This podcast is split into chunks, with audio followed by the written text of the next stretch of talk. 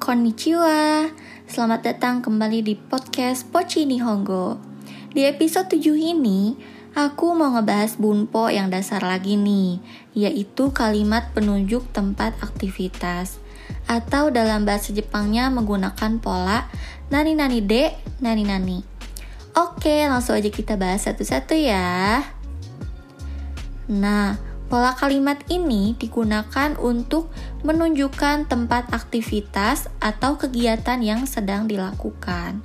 Kita ingat-ingat lagi ya, kalau polanya yaitu nani nani de, nani nani. Yang berarti di, lalu diikuti nama tempat. Tolong dicatat ya. Aku kasih contoh langsung aja, oke? Okay? Biar teman-teman paham. Contoh yang pertama.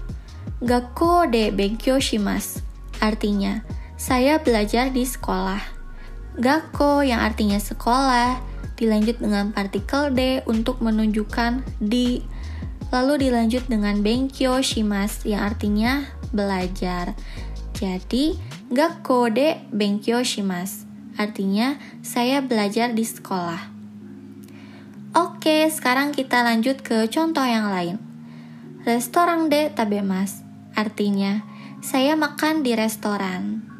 Restoran artinya restoran, lalu dilanjut dengan partikel de yang berarti di, lalu dilanjut dengan tabemas yang berarti makan. Jadi, restoran de tabemas artinya saya makan di restoran. Oke, sekarang kita lanjut ke contoh yang lain. Supa de kaimono shimasu artinya saya berbelanja di supermarket. Supa artinya supermarket, lalu dilanjut dengan partikel D yang artinya di, lalu dilanjut dengan kaimonoshimas yang artinya berbelanja. Jadi, supa de kaimonoshimas artinya saya berbelanja di supermarket. Oke, sekarang kita lanjut ke contoh yang lain. Uchi de yasumimasu artinya saya beristirahat di rumah.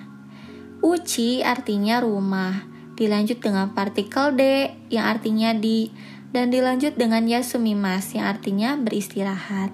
Jadi, uchi de yasumimas artinya saya beristirahat di rumah. Oke, sekian. Semoga teman-teman udah bisa lebih paham ya.